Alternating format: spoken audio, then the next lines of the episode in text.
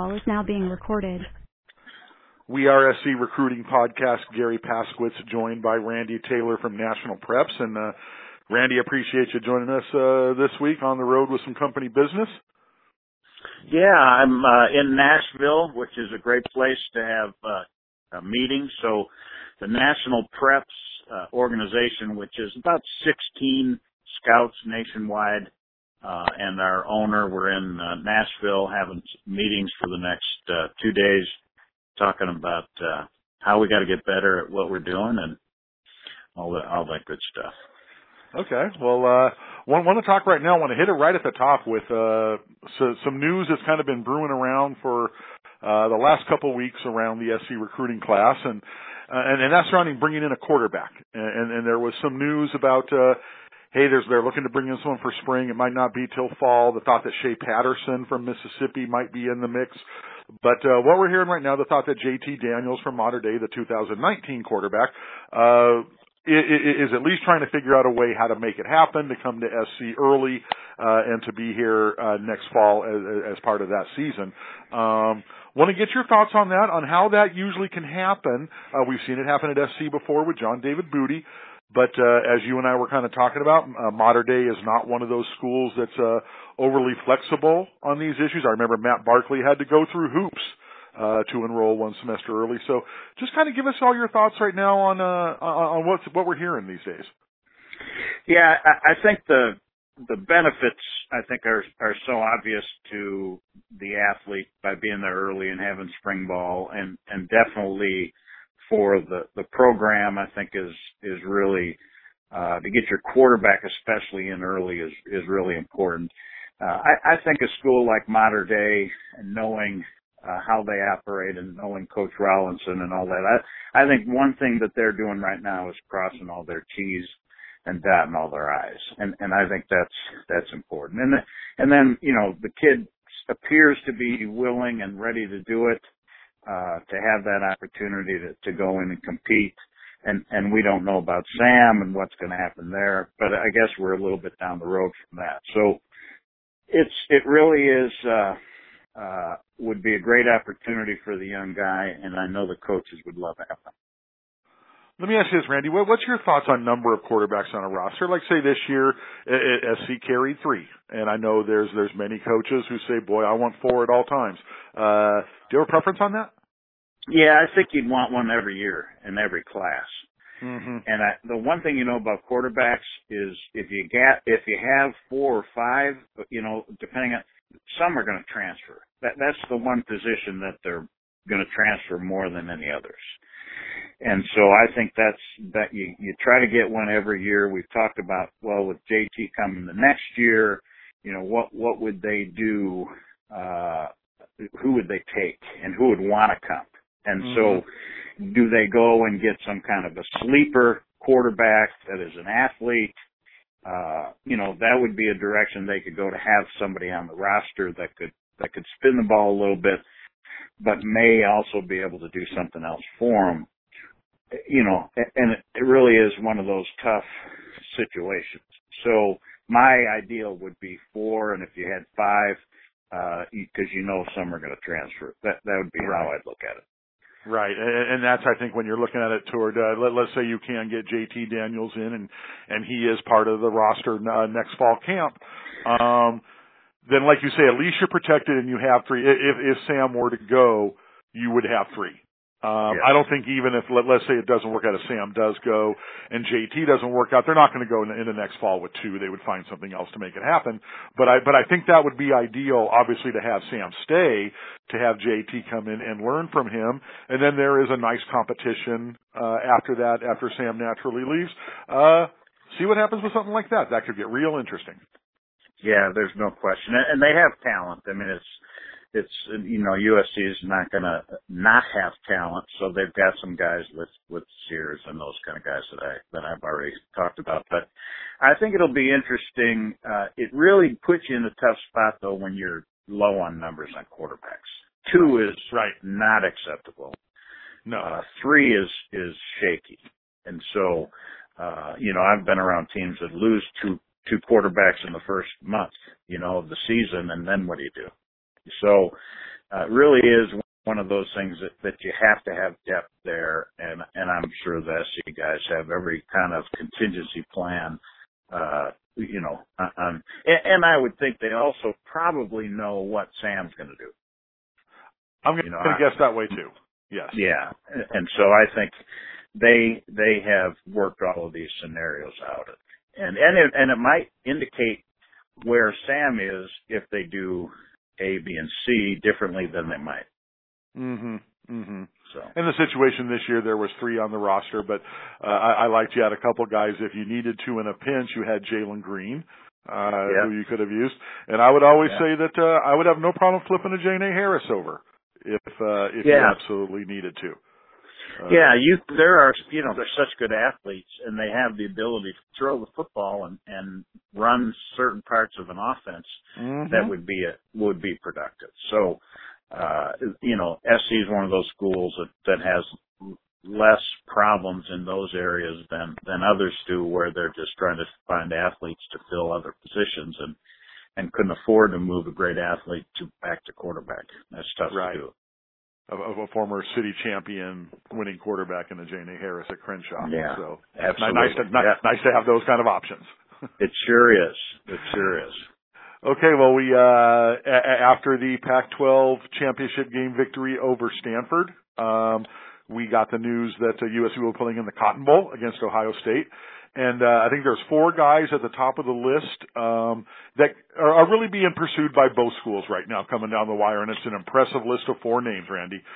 It's Jackson Carman, the big offensive tackle from Ohio, who's still got a visit coming out here to SC, but he put a Twitter report out after this announcement was made saying, I'm going to have my eyes on this game. Palaiyea. We both know who it is, Gaoteote, Naoteote. I'm way off on that one. But he is taking an official visit to Ohio State this weekend. Solomon Tuliagu Pupu, the recent Butkus Award winner and part of the CIF winning team. And then Jaden Woodby is an Ohio State commit still, but boy, when a young man from a Bosco is spending so much time around the SC program as Jaden did this fall, there is legitimate interest right there. So just give us your thoughts on how this game could look as far as those four players are concerned. Well, I think on the Carman, he's coming here the 15th of December, but he's going to Clemson on the 8th from what I'm able to understand. He's already had his official at Ohio State. So I think that's a matter of who impresses him the most and is he going to leave home. And so that's probably, it's really hard to leave Ohio State or to leave Ohio. And so, and we're going to talk about that a little bit, but so I think it's those three, and they're so different when you go to the South with Clemson and then he knows about Ohio and then come to the West with USC. And so much of that depends on what kind of kid he is. Is he going to love the LA, Hollywood, the ocean, or is is football the most important? Would he fit in the South at Clemson? That's a different world. So he's going to figure all that stuff out in these next few weeks. And, I would think that he probably would know what he's going to do after the SC visit, as long as he doesn't commit at Clemson, which sometimes they do. They follow him. Sure. So, which guys tend to fall in love a lot until they get married, right? Right. And then the Gorman linebacker, SC commit. I think you're going to have to battle on him and Solo all the way through on their potential visits. I think these days, we talk 100 times about the word commitment. I think those are two guys that are just so good and so coveted by teams that they're going to be pursued and may decide to just be sure in their minds, which turns into I'm going somewhere else. And so that's a tough one. And but I think you don't even worry about it now. You could be a coaching staff that says if you take another visit after you commit, you're done. I don't think we're in that day and age anymore. Right. I think you take the commitment, like we said, as just you're leaning more towards us than you are somebody else. That's it's just the way it is these days. Yeah. And then would be, you know, I think that one is interesting. You know, there was another St. John Bosco not long ago, Wyatt Davis, right? Mm-hmm. From Bosco that went to Ohio State. Correct. And so there's a guy there that Jaden probably knows. Does that have an impact on it or not? And then the fact that he's comfortable and he's been around SC and they're probably working him like crazy. So all of it's up in the air. And even if a guy like Carman commits to Clemson, he may come back, commit to SC, and then go to Ohio State. So it's a crazy world. You just never know these days. And you mentioned Jaden having a teammate there. Palaiyea Gorman, there's also a couple Gorman guys. Yep. On the Ohio State roster, Tate Martell, Haskell Garrett. So it's going to be interesting with four pretty high-profile guys. Like you said, I understand Palaiyea is a commit to the Trojan, but like you say, there's a lot up in the air right now for four top guys. This is going to be interesting. Let's keep it on USC Ohio State recruiting. And you made a great point that I agree with. Ohio kids don't leave Ohio. They go to Ohio State. But let's give a name for each. Who did you the biggest recruiting get you've ever seen USC get from Ohio, and the biggest recruiting get you've ever seen Ohio State get from California? Well, I kind of have a few names, and I mentioned Wyatt Davis. In my day, that's probably not as you know personal. I think one of the guys to me is Kenyon Rambo. That was my guy. Yep. during the 90s, losing that kid to leave LA, leave Long Beach and go to Ohio. And I tell you another guy and is Michael Wiley was another guy, but he's a Northern California guy that went out to Ohio State from Monte Vista. So, but Rambo's probably the guy that comes to me first as the guy that was biggest or one of the great big names in California that went to Ohio State. I'm going to go with you on Kenyon going in that direction only because in a big way because that's right when we were starting the Fox High School coverage and the site, so we were just getting into high school recruiting and Kenyon was part of that first class that we really covered and like you say, so much signs there of Poly SC, and absolutely it just seemed like a way that could have easily gone and it didn't. So I'm with you on that one. Okay, Ohio to USC. No, so here's some, probably the biggest name, and it's probably most recent to me, was Andre Walker, the kid that came out of Glenville High School.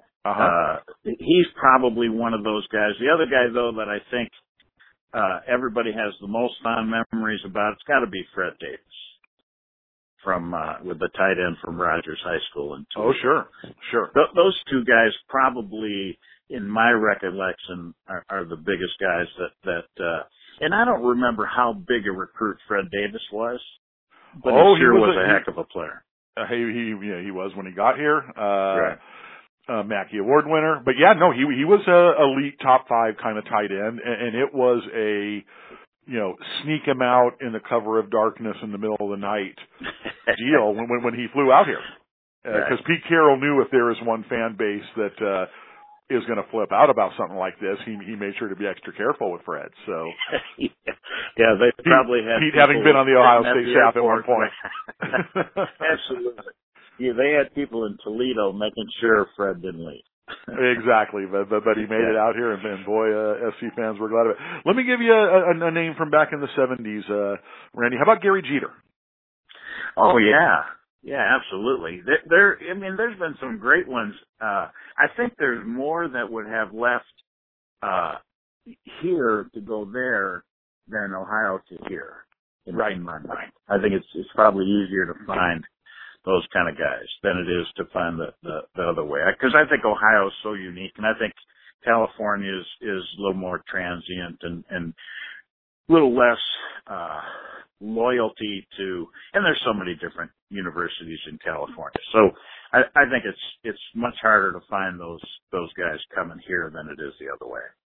And then there was the year the two Southern California quarterbacks went back. There was Austin Mockerman, and then the kid from it was Grace Brethren. Maybe that's the wrong Brethren.